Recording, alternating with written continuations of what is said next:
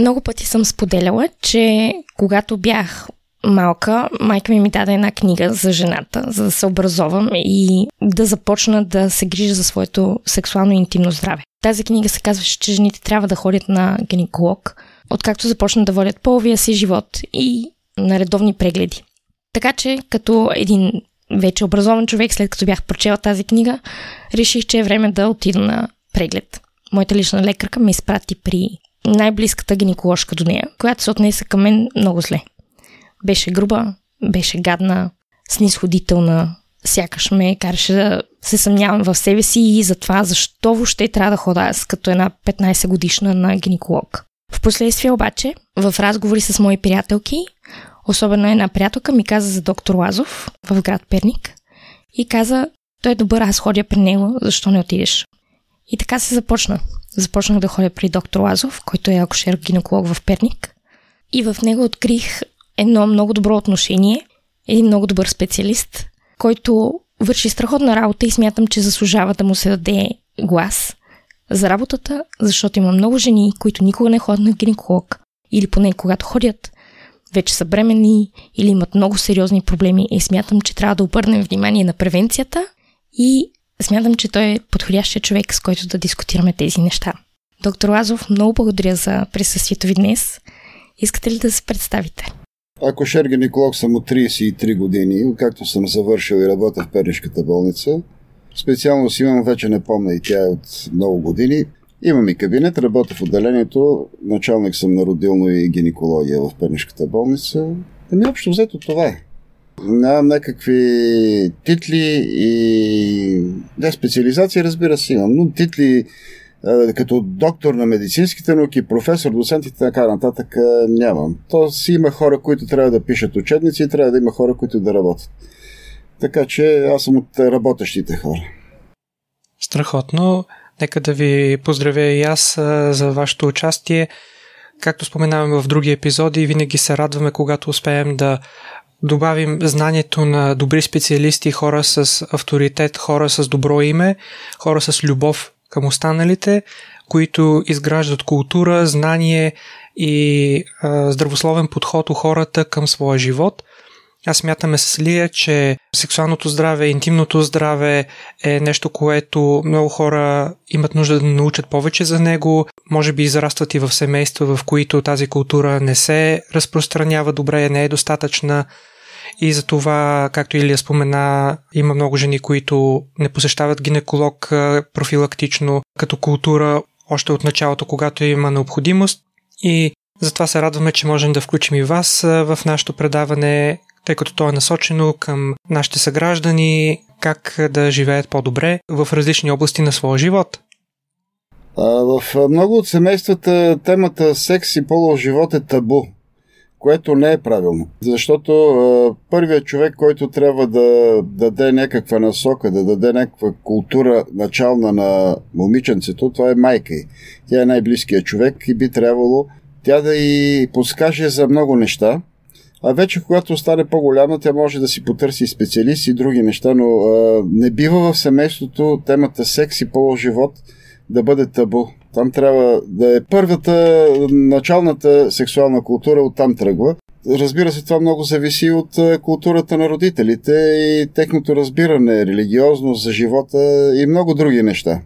Да, напълно. Аз съм чувал също от свои приятелки истории за ужаса, който са преживяли, примерно при първия им цикъл, тъй като не са знаели как да реагират, не знаят точно какво се случва, не знаят какви ресурси има и с какво трябва да се погрижат за себе си и са се чувствали сами не са се чувствали уверени да попитат когото и да е, защото са смятали, че това е тема табу, че е срамно, че е мръсно, че е принизяващо и са се оправили сами както могат и предполагам, че можем дори да се хванем за главата за някои от решенията, до които хората са стигнали просто в момент на отчаяние и липса на информация. Аз ще спомена, че в този епизод малко повече аз ще говоря, макар че аз самия да не съм толкова добре запознат, но Лия е с гърло, което в момента прилича на ренде от кашлица и се опитвам малко да я отменя, но ще разчитам на по-специализираните и по-финните нюанси, за които тя може да се сети и да се включи и тя. Здравейте! Това е Секси щастие, подкастът за всичко по темите свързани с сексуалността, интимността и връзките – Аз съм Лия. А аз съм Теди. Аз съм психолог и специализирам в науката за секса и връзките. Изучавам и работя в сферата от години. А аз съм преподавател по западна и източна BDSM и фетиш култура и съм основател на сайта bdsm.bg. Кога едно момиче или жена трябва да започне да ходи на прегледи при гинеколог? Нормално е, започне ли полов живот едно момиче, да ходи на прегледи профилактични поне веднъж годишно. Ако няма никакъв проблем. Ако има проблем, веднага трябва да потърси е, гинекологична помощ. Но това а, и осигурява едно спокойствие по отношение на инфекции, така наречените раничка на шийката, развитието и, и много други неща, които а, не винаги са така както трябва и би могло да се хванат по-рано и евентуално да се обърне внимание върху тях по-рано, за да могат да се коригират. А какви симптоми и проблеми не трябва да се игнорират, когато става дума за полово и репродуктивно здраве за жената? Ами всичко, което и прави е, впечатление на жената различно от другите моменти, в които тя се чувства, да речеме редовния цикъл, някакво вагинално течение, което има цвят, мирис, нещо, което не е типично за жената, болка долу в областта на яйченците, ацикличност в цикъла, всяко едно нещо, което е свързано с гениталната система и което създава дискомфорт или е различно от обичайното за нея, би трябвало да я доведе при гинеколог. Аз се замислям, че е възможно много момичета, които никога не са ходили на гинеколог, да нямат и дори представа как протича един преглед, какво се случва, какво им се случва, как трябва да се подготвят и каква нагласа да имат. И предполагам, че това е причината за някои от тях да се страхуват, дори да отидат за първи път. И затова се чудя за неподготвените, както и ние мъжете повечето нямаме представа какво се случва. Е хубаво ние самите да сме ограмотени за живота на нашите партньори и партньорки. Та въпросът ми е какво се случва и как протича един преглед за една жена или едно младо момиче класическия гинекологичен преглед никога не бива да се пренебрегва. Говоря оглед на влагалището и шийката с спекулум. Това е, както те казват, щипки. Щипка или желязо, или те много ги е страх от тази работа. И искат да се видят само на, на ехограф на ултразвук, което е неправилно. С ехографа не може да се прецени състоянието на влагалището, инфекция има ли, състоянието на маточната шийка, дали има ерозии, дали има някакви предракови състояния. Така че прегледа с спекулума, медицински казано, или това на така наречената щипка от тях, не бива да се пренебрегва и да се избягва. За, за съжаление, знам, че много от колегите директно гледат на ултразвук. Този ултразвук, така наречени от пациентките видеозон, имам чувство, че го приемат като някаква панацея в кошерство и гинекологията и то е най-важния. Всъщност, от край време, че и до сега ултразвуковата диагностика е помощна диагностика към основния класически гинекологичен преглед. Така че трябва да се подготвили за преглед с спекулум. Разбира се, този спекулум има различни размери и се подбира подходящия спекулум по размер за нейната полова система, за развитието на половата система, за годините. След огледа се прави така наречения е, бимануален преглед, т.е. тушира се жената на, на медицински с два пръста през влагалището и с другата кора през корема, като по този начин се опипва матка, яйчници, тръби, ако се опипват, ако не се опипват при нормално състояние, тръбите не се опипват. И вече след това би трябвало да следва ехограф. Ако е нужно да се уточнява дали има някаква киста, дали има някаква формация, дали няма, защото и, това, и с това се уточнява, дали има или няма някакви промени. При прегледа с спекулума, когато говорим за профилактичен преглед веднъж годишно, би трябвало да се взима и онкоцитона маска. Това е, взима се от канала на шийката, цервикалния канал, и от самата шийка с тампон, материал, не е болезнено, не предизвика някакъв дискомфорт, нанася се на стъкълце, фиксира се и вече се гледа от специалист-патолог или цитолог, който на този етап може да оцени клетките, които са на това стъкълце. Дали са нормални за шийката тези клетки или има някакви а, аномалии в тях. Разни а, патологични промени в тези клетки, да се съди дали няма някъде а, промени, предракови промени по маточната шийка. И това е смисъл на тази цитона маска. Ако не дай си Боже има нещо, то да се хване тогава, когато е в съвсем ранна фаза, или в предракова фаза, или в ранна ракова фаза, така че да може да се помогне на тази жена. Когато тя почне да има оплаквания, кървене при полов контакт, кървене без полов контакт, неприятно течение и се установи, че има нещо по шийката, тогава обикновено нещата са доста авансирали и никога не става дефинитивно излекуване. Следват много тежки операции, химио, лъчетерапия и така нататък, които биха могли да бъдат избегнати с редовните профилактични прегледи. Аз бих си позволил само като един лайк да засегна нещо, което смятам, че може да успокои някои момичета, е, че спекулума, доколкото аз съм запознат и видовете, които аз съм виждал, те са много гладки, много нежно заоблени и са много деликатни към кожата и съответно това не е страшно. Нито щипят, нито драскат, не съм запознат с тези, които професионалистите използват случая в, в България, но това, което съм виждал е, че са много деликатни. Разбира се, че са такива. Те не са ръбести, така че да причиняват дискомфорт и болка.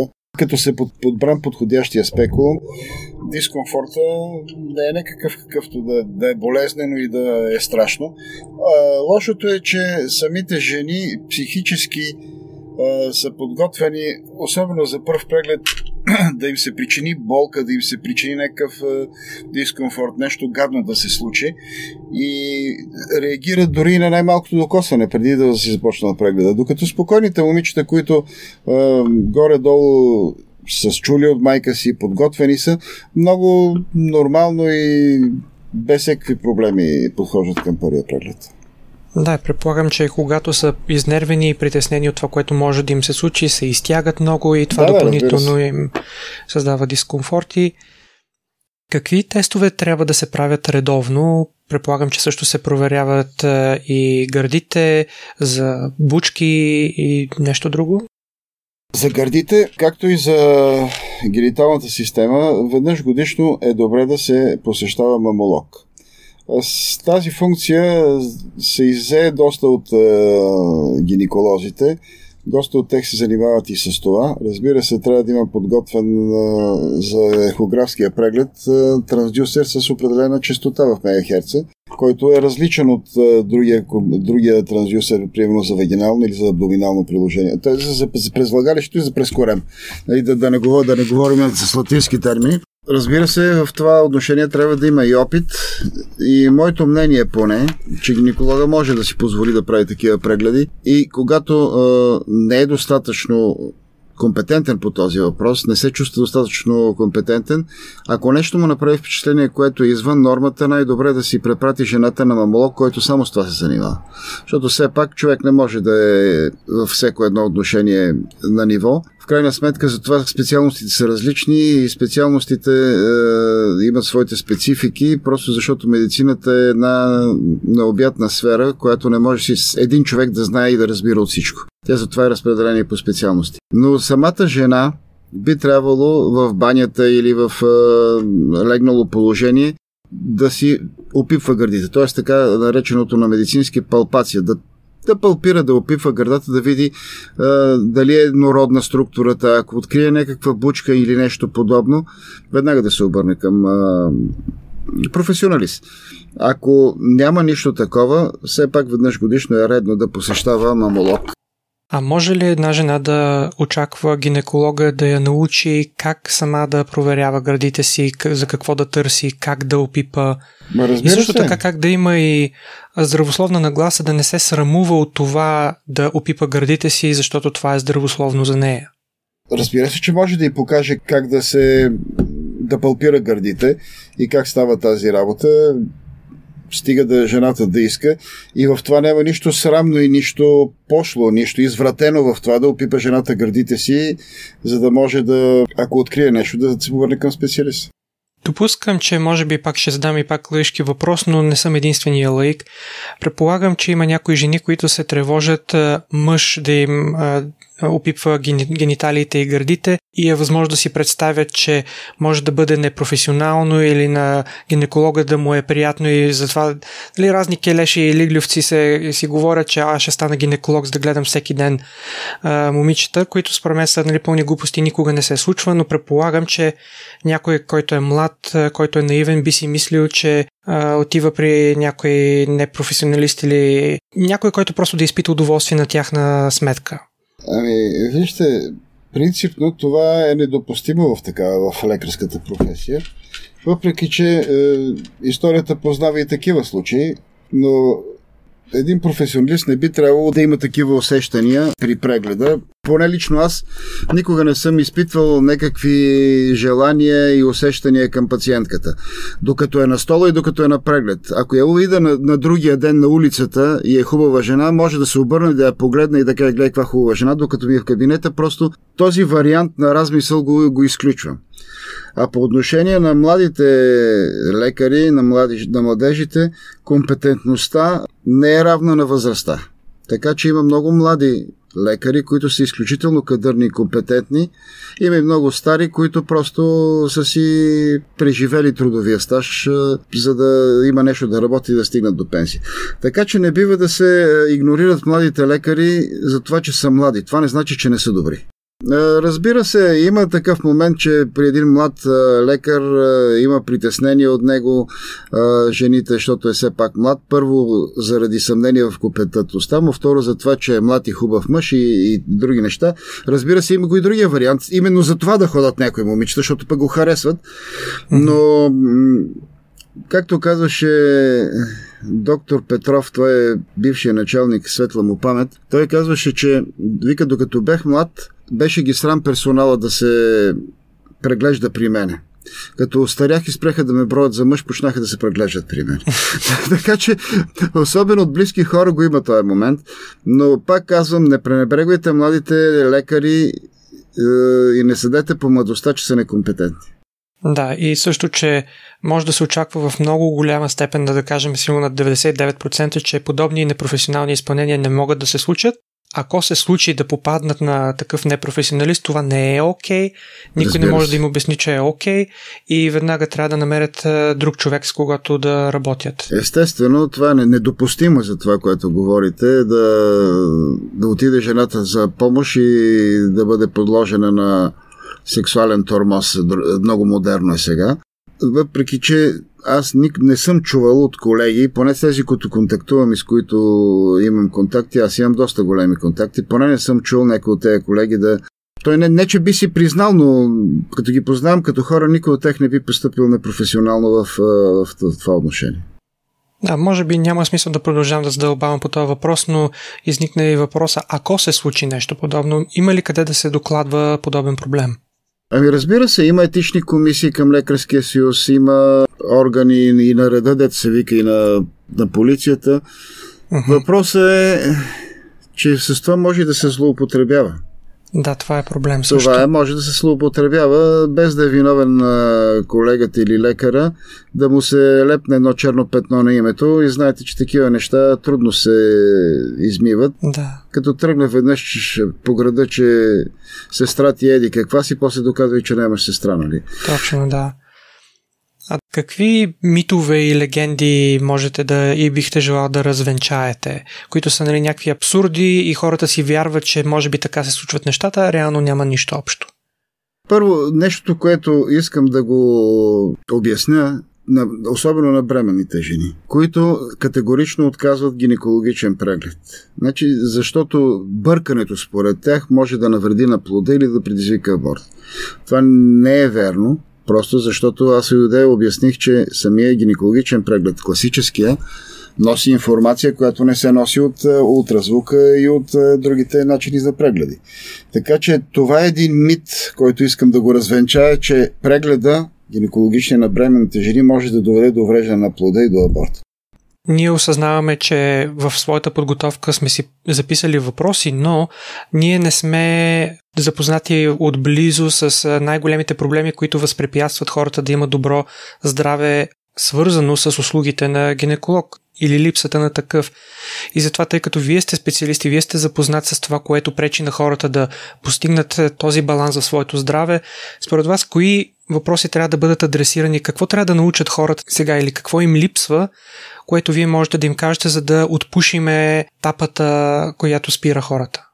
Първо искам да кажа, че колкото да плюеме нашата здравна система и колкото да е, казваме, че е калпава и недобра, трябва да ви кажа, че достъпността до специалисти, не само акушер-гинеколози, каквито и да били, в България е много добра, защото аз имам пациентки от Англия, от други европейски държави, които до гинеколог могат да, да се докоснат, да, да отидат след 3 месеца след като имат оплакване. Докато тук обикновено а, минава при GP-то, през личния лекар, взима си направление, отива гинеколог, при гинеколог да, да се прегледа. Говоря по безплатния начин по здравна каса. Вече на частен кабинет може да си отиде когато иска. Другото, което в а, Англия, да речем, понеже това впечатление, ако реши да отиде извън а, здравната система на преглед, прегледът е убийствен като цена. Така че трудно може да си ги позволят и средната класа в а, тези общества. Така че това да толкова много ревеме от здравната система и пациентите се оплакват, тези, които живеят по-на запад от Трън, им е ясно, че и другите здравни системи са много по-недостъпни, отколкото нашата. Нещото, което трябва да се прави, това беше залегнало и преди, това би трябвало да е основното в поведението на хората, това е профилактиката, профилактичните прегледи. Когато ходиш профилактично редовно на, на преглед, без да ти има нищо, просто трябва да профилактично, дали ще е на гинекологичен, дали ще е на кардиологичен, дали какъвто и да е преглед, те си има всеки профилактични, това а, помага, ако нещо има да се хване рано, да се коригира, да се лекува преди да се е осложнило. И профилактиката и даването на средства за профилактика е много по-ефтино, отколкото лечението на един пациент или пациентка, след като вече се е разболяла от дадено нещо, което би могло да се хване по-рано, да не говорим, че след е, като е хванато късно и качеството на живот и трудоспособността, всичко това се нарушава в нейна вреда.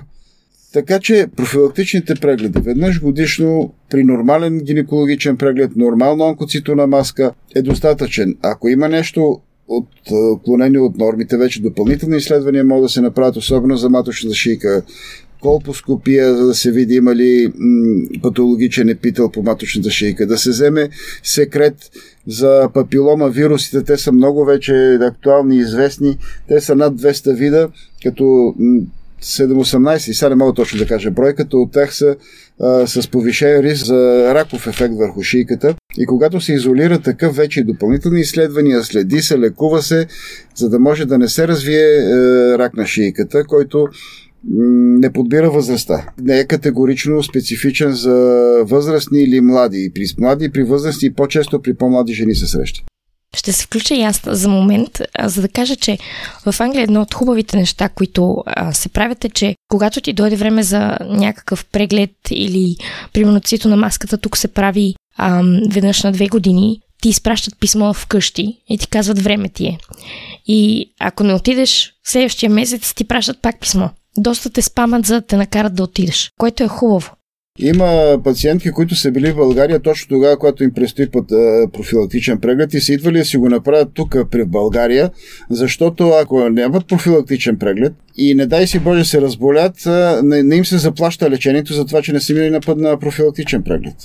Това го има. Но аз говоря за достъпността, спешната достъпност до специалист.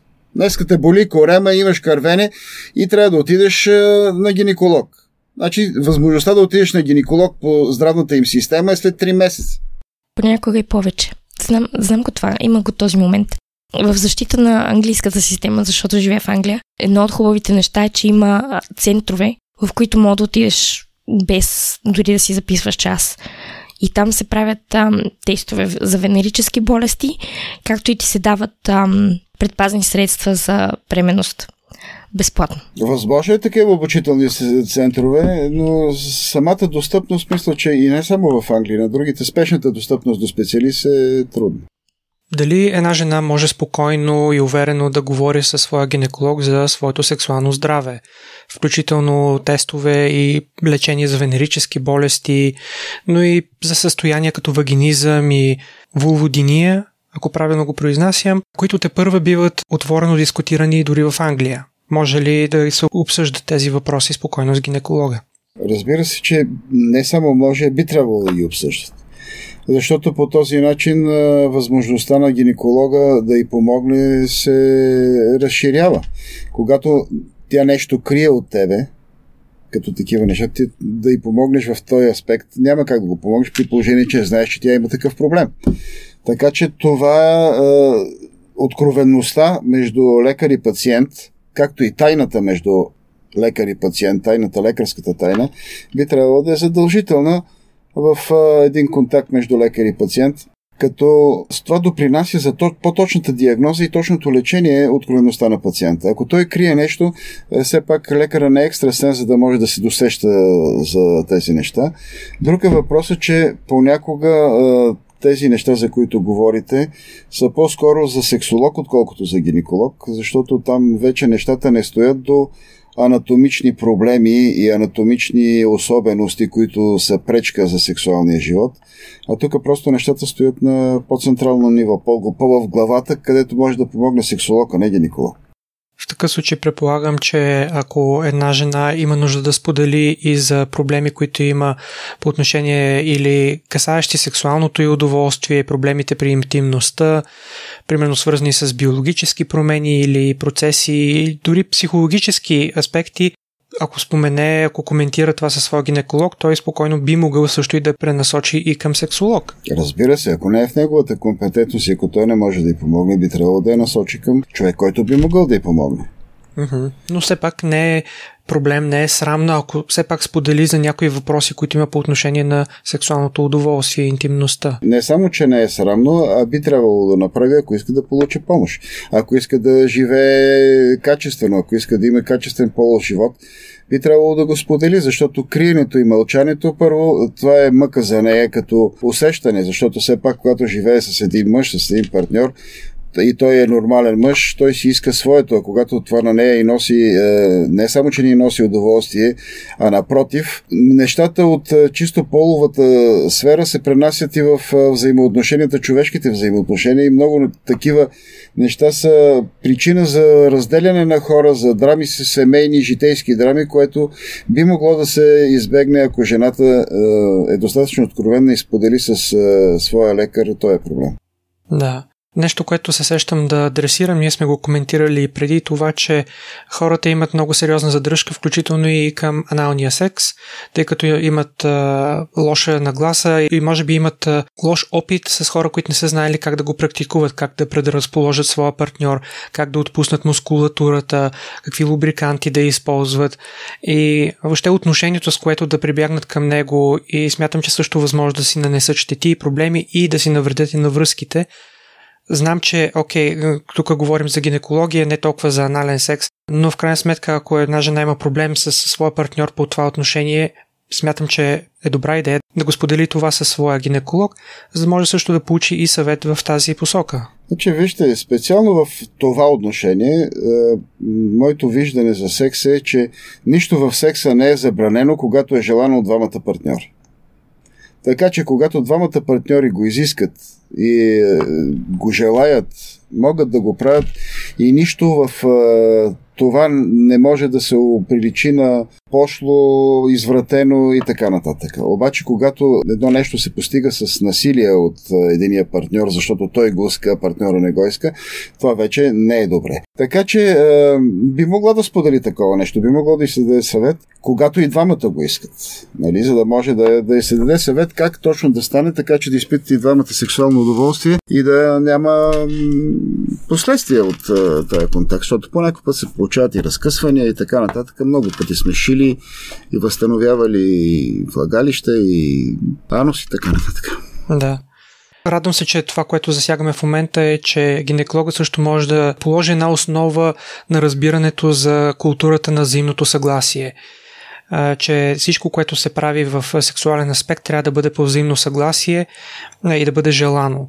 Защото смятам, че за някои хора дори това разбиране липсва и смятат, че каквото наложи техния партньор трябва да се случи и така се прави секс, например което не е вярно и се радвам, че го засягаме и това и че могат да разчитат жените, че ако не го знаят, могат да бъдат научени на това и от своя специалист. Е, чак научени едва ли, но поне може да им се даде съвет. Да, този съвет е едно добро начало. Дали се е случвало да попаднете на жертви на насилие и ако да, каква е била вашата реакция? Може ли една жена, която е жертва на изнасилване, да отиде при гинеколога си и да събере доказателства? Не би трябвало да отида директно при гинеколога си, защото това няма пред съда, пред правни, тези органи няма някаква доказателствена ценност. би трябвало да се обърне към следовател, Обикновено идват такива жени и момичета, но те би трябвало да минат през следовател, съдебен медик и ги водят при нас горе в отделението за свидетелство. И вече тогава се прави се оглед, преглед и така нататък и всичко това нещо се описва и има доказателствен материал в съда като, като доказателство и като вещо лице, този, който е извършил прегледа и го е дал. Така че има, разбира се, такива, а, които минават през а, следствието, с следовател, с съдебен медик, идват, преглеждаме, ги описваме. Да, да не говорим колко много има такива, които пък въобще не са се обадили, защото ги е срам и защото се чувстват неудобно. Да, ние го засягаме немалко пъти този въпрос за страха у жертвите да бъдат усмяни, да бъдат осъдени, че те са виновни и всичко да се обърне срещу тях и да преминат през години страдания, изследвания, съмнения и подигравки и да не им се вярва. Та, да, хубаво, е, че го коментираме и това. Когато една жена е преживяла такава травмираща ситуация, тя може да иска да се чувства по-сигурна с някой, на който вече има доверие. Възможно ли е да отиде при следовател и така нататък и да каже, моя гинеколог е този и този. Искам той да ме прегледа, защото значи, не се чувствам сигурна правда, не знам как с никой нещата, друг. Защото е, има хора, които са определени към съда като вещи лица и техния, техното становище и техния преглед, да се казва, фаща да киш пред съда. А, така отишла при някой е, гинеколог, който е на нея и е нали, личният гинеколог, с който би трябвало да се чувства спокойно от прегледа, не бих могъл да ви дам отговор на този въпрос, защото основно там се е, водят се нещата от следствието. И вече те те водят при съдебен метик и обикновено това става в болницата, а, а някой, а може личния гинеколог и този, при който ходи, въобще да не работи в болницата. Не мога да ви дам точен въпрос, защото не съм запознат с процедурата на... Да. Знам как се случва при нас, просто такива жертви на насилие ги довеждат в отделението и там са преглеждани. Ако е дежурен човек, който има специалност и е специалист, защото ако е не специалист, ще имаме специализанти, просто трябва да извикат този, който има такъв статут. Да.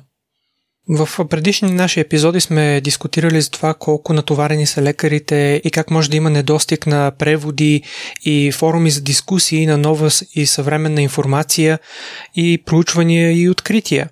Дали знаете има ли достатъчно възможности за професионално развитие в гинекологията в България или гинеколозите трябва да се оправят сами и да си правят сами проучванията? Значи, е, специално при нас, за другите не мога да говоря, но специално при нас е, сега с covid малко се разбутаха нещата, но специално в е, нашето академичното дружество по акушерство и гинекология се провеждат минимум два задължителни симпозиума конгреси, на които се изнасят най-новите неща, ветина по акушерството, другия по гинекологията. Като това е форум, национален форум, всички колеги, които желаят от цяла България и които имат възможност, все пак, ако всички дойдат, няма кой да работи в болниците, идват и там се изнасят лекции за най-новите неща, прави се обучение за най-новите неща. Това са двата задължителни е, конгреса, като разбира се има и допълнителни, които са, да речеме, за онкогинекология, които са за микроинвазивна хирургия, така наречените лапароскопии, дето хората им казват безкръвните операции, работа, е, операциите с робот. Има симпозиуми и конгреси по ултразвук, ултрасонография, това, което е много важно при нас, особено за акушерство, за огледа на бебетата. Така че достатъчно е, форуми и е, новости се изнасят тези форуми, за да може да има, да е запознат с новостите. Да, да не говорим, че има и други uh-huh. а, сайтове, в които само за лекари, разбира се, не говоря за такива но, сайтове, в които се пишат, защото много глупости се пишат. Всеки се, всеки се чувства а, много компетентен в областта на медицината, футбола и политиката и пише. А, много глупости се пишат, но това са и специализирани лекарски сайтове, в които се водят и дискусии и се изнасят нови неща. Това е Credo Web, mm-hmm. мисля, че се казваше единия, в които се включват и се изнасят и лекции. Така че е, информация има. Стига някой да иска и да има желание да ви. Да не говорим, че се изнася официоз е, специ... е, списанието по акушерство и гинекология, което заедно с те, смешен абонамент, който заедно с членския внос за дружеството го получаваме. В него се изнасят всичките тези неща, новости, кой какво е открил, какво е преценил световния опит. Така че информация има. Стига някой да иска да я прочете. А дали има някакъв минимум на часовете, които трябва да се посещават подобни образователни мероприятия и курсове и, и симпозиуми? Има ли някакъв лимит, под който не трябва да пада един специалист, за да запази примерно лиценза си? Едно време, което никой не го спазваше, разбира се, беха определили някакви точки. Точки, които ти носи посещението на еди какъв си конгрес, да речеме определен брой точки, посещението на курс за специализация за, да речеме, ултразвук, колпоскопия ти носи точки и би трябвало да събереш определен брой точки за годината, за да си запазиш статута. Но това нещо, аз до едно време, до преди 5-6 години си събирах сертификатите с тия точки. Сега просто те трябва да се обявяват и в лекарски съюз. Сега просто си ги събирам в една папка и толкова, защото никой не се интересува от тези точки и от тези неща. Няма, поне, поне аз не знам да има някакъв норматив, под който не трябва да падаш, за да си запазиш статута. Друго върху което с Лия разсъждавахме са въпроси за това как може да се положи едно начало на културата на младите момичета, за да се повишат нивото на здравна култура и по отношение на тяхното полово здраве. Обсъждали сме теми за това, че трябва да има повече образование в училище, за да има един общ минимум, който независимо в какво семейство живееш, дали ще те научат на нужното или не, да имаш шанс да, да ти положат тази основа. Знаете ли, учат ли се децата на тези базови разбирания и на тази нагласа, че от това им зависи здравето и може би и живота също? За съжаление, децата се учат на такива неща от улицата и от опита с пробата и грешката, което е много лошо, много пагубно понякога. Едно време имаше една инициатива тук в Перник а, за изнасяне на такива лекции по полова култура, общо взето. И аз съм ходил на, на няколко места да изнасям такива лекции. Мисля, че в езиковата гимназия. Може би фундация Пулс? Не, не, това беше отдавна. Но става въпрос, че това, което ми направи впечатление, че децата подхождат с интерес към тези неща. Да не говорим, че сега съзряването е много по-рано от това, което е било при нас, че и при нашите родители. И а, сексуалните желания и първите полови контакти са в много по-ранна възраст от това, което е било при нас. И образованието, което те получават в тази, в тази област от улицата и от интернет е пошло и неправилно. Такива неща много, много добре би било да, се правят, защото по този начин, освен от половите предаваните заболявания, да не, да не говорим от нежелана бременност, ранна бременност в такива, това, това тези неща биха могли да се избегнат, ако са сексуално огработени децата. Да, затова и ние адресираме и нашия подкаст, ако случайно и някой а, млад човек, който е в тази възраст, около примерно 13, 14, 15 години, които е напълно възможно да започнат своя полов живот и да направят много грешки, ако ни слушат или някой техен познат ни слуша, може да им предаде тази информация, да им каже, че дори и да чувства необходимостта да скрие тези свои пориви и също и действия по отношение на своя полов живот. Нормално е, много хора го правят, за съжаление, но тъй като вече е факт, от тук нататък е важно какво ще се направи и трябва от тук нататък да посещаваш специалисти, които ще се погрижат за теб, ще те хванат за ръка, ще те научат на важните неща, ще ти изградят култура, за да можеш да се опазиш и ти да живееш един пълноценен живот и също така да не създадеш живот, който може да съсипеш след това. Да не говорим, че това е създаването на живот може да се съсипе твоя живот в такава ранна възраст. Първо, защото да. Прекъсването на бременност в ранна възраст носи своите психически и физически травми за едно момиче, така че да. нежеланите бременности в ранна възраст би трябвало да се избегат. На мен ми прави впечатление, че има много интелигентни момичета, поне при мен идват, които идват и казват, аз имам желание да започна по живот. Кажете ми как да се паса mm-hmm. което ми прави адски добро впечатление и имало случаи с такива момичета, като да в кабинета си говориме доста време да и обясня кое, какво, защо, как се получава, какви са методите и адски ме радват като да е такова дете, така и така е решило, че ще го направи. Поне да знае как да го направи така, че да няма последствия за нея, като бременност, венерически заболявания и всякакви други неща. Но това, зависи основно от IQ-то на момичетата. Интелигентните момичета обикновено търсят такъв, такъв съвет и такава, такъв опит. Страхотно. Ние сме обсъждали преди, че примерно в скандинавските държави, където сексуалното образование е доста по-силно, точно това ограмотяване и културата, която им създава, когато задават въпроси или им се отговарят предварително, това увеличава възрастта на първите забременявания. Покачва я до много по-късна възраст, защото младите хора взимат информираното решение да изчакат, да, да се предпазят по-добре, дори и да правят секс, за да не направят грешка, която засяга и техния живот и други включително, включително тези, които създават а също така ми дойде и мисълта, преди време моя позната забременя, човек от когото забременя покри се и тя беше оставена да се оправя сама. И то в края на трети месец на своята бременност. Моето разбиране е, че в края на трети месец един аборт не е просто премахване на няколко клетки, а е много по-сложен процес, който може да повлияе на твоята психика, да се чувстваш много по-виновно за това, което се е случило, и а, щетите, които носиш после може да са с теб за цял живот. И макар да си изказвам сравнително крайно и шашкащо, аз смятам, че е по-добре да се шашнеш сега, преди да си го направил, преди да си го преживял, да вземеш културното решение да се опазиш, отколкото да преминеш през този ад. Сега, прекъсването на бременността е, по закон е до 12-та седмица, т.е. до 3 лунарен месец. До тогава се смята, че риска за е, жената е по-малък от прекъсването на бременността, защото с, е, при по-голема бременност вече риска от осложнение и опасност за живота на жената са по-големи. Uh, прекъсването на бременност в по-висок, по-голяма гестационна възраст, по-голям гестационен срок се прави само uh, по медицински показания.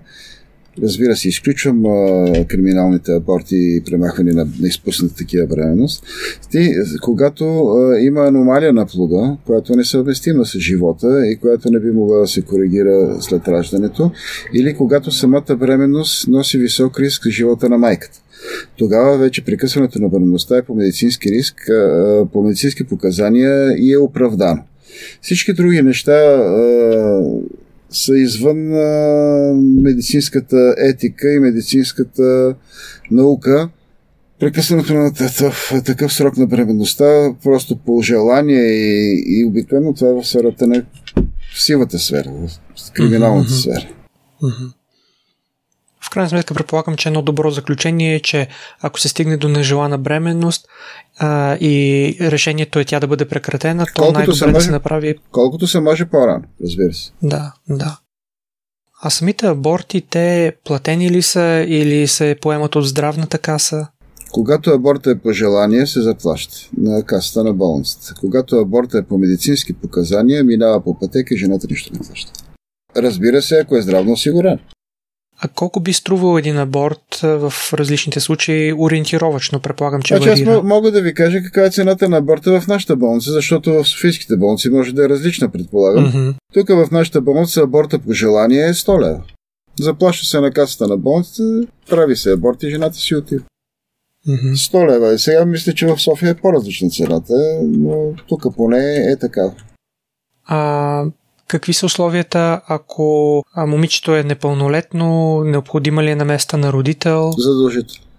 Задължително, защото се при, информирано съгласие се подписва за манипулацията, че обясняват се рисковете и това съгласие, че пациента приема рисковете, които, които биха могли да се случат. Слава Богу, че не се случват често. И когато е, лицето е непълнолетно, задължително става, трябва да има родител, който да подпише тази декларация, че поема рисковете от евентуалното осложнение, ако биха могли да се случат. В крайна сметка стигаме до заключението, че е добра култура, още когато започнеш половия си живот, да се обърнеш към специалисти, да зададеш колкото можеш повече въпроси. Няма тъпи въпроси, дори да се чувстваш неловко, по-добре да ги зададеш и да не направиш грешки, отколкото да се случи обратното.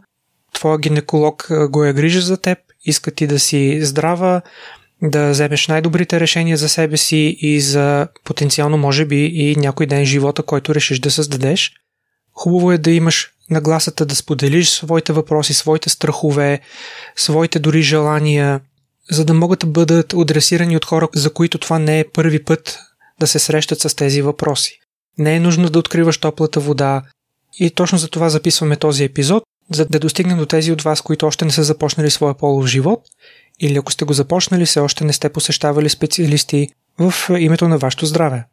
Така е, как, както казахте, няма тъпи въпроси. Питайте. Няма тъпи въпроси. Ако не си зададеш тъпите въпроси, може да е, има тъпи последствия. Затова питайте. Какво да ви интересува, питайте. Стига да попаднете, разбира се, и на подходящия човек, който би могъл да ви отговори и да има желанието да ви отговори. Но ако не, постъп, не, не попаднете от първия път, от втория, от третия ще попаднете. Интересува ли ви, питайте, за да избегнете много неприятни последствия след това. Да, и ако попаднете на гинеколог или гинеколожка специалист, който се отнесе снисходително към вас, дали заради това, че сте започнали полов живот в непълнолетна възраст, това не е окей okay, да ви вменяват срам и да ви мачкат по този въпрос. Не е окей, okay, потърсете някой друг, който ще се погрижи за вас, а не да ви създаде допълнителни страхове и комплекси. От това полза няма. Значи прекалените поритани не са полезни за такива момичета лошото е, че хората на моята възраст и по-млади и по-възрастни забравят, че са били млади. Забравят какво са правили на младини и много строго съдат а, младите хора, което е, не е добре. Не е добре. Хора, не забравяйте, че сте били млади, вие сте били штури, вие сте били с пубертет и сте имали своите желания. Така че с отворено сърце се обърнете към младите хора, които имат такива потребности. А също така има го и това, че в днешно време информацията е много. Източниците на, на дори на развлечения, които могат да ви създадат въпроси и желания, са още повече, включително и в областите на по-нестандартните интимни практики, с които може да направите много грешки, ако не се информирате. Да, за това, както казахме, задавайте въпроси, бъдете смели в това отношение. И на подходящите хора. Не търсете отговорите в интернет. В интернет много често се дават а, вредни а, съвети а, и тези отговори в интернет са понякога опасни. Търсете спе... съветите и мнението и отговорите на специалисти, а, доказани че можете, те не са толкова сложни тия въпроси, че да не са доказани, всеки доктор би могъл да отговори, но нека да е лекар, нека да е здравно оправдано, здравно аргументирано, а не по интернет всекакви е, писания и всекакви хора пишат, е, които не само, че са погрешни, а понякога са вредни. Да, а и тези хора, които пишат дори и вредните въп... отговори, на тях не им пука за вас. Реално те няма да стоят с името си за това, което са ви казали, нито ще загубят секунда от съня си, когато вие пострадате. Смятам, че е важно да подчертаем, че безплатния съвет често може да ти струва доста повече, отколкото платения съвет. Затова не щадете, особено когато става въпрос за здраве.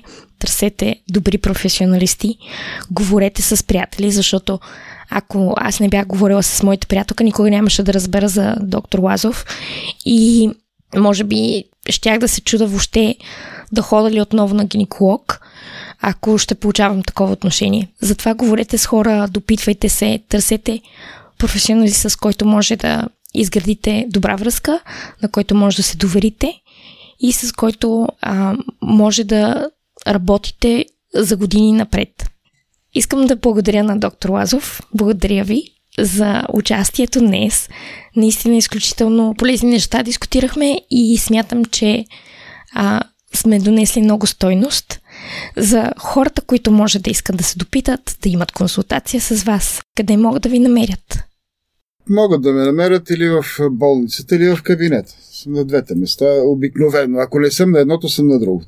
Това са болницата в Перник и в кабинета ви. Да, болницата в Перник, кабинета в Мошино.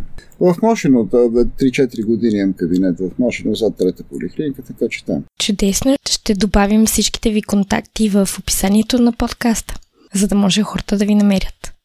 И така, и ние благодарим наистина много за отделеното време и за всичките знания и култура, която споделихте с нас.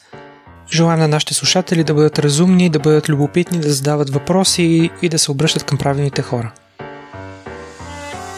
Абонирайте се за нашия подкаст и ни последвайте в предпочитаните от вас мрежи, като потърсите секс и щастие на Кирилица или вижте нашите линкове в профилите ни в YouTube, Instagram и Facebook.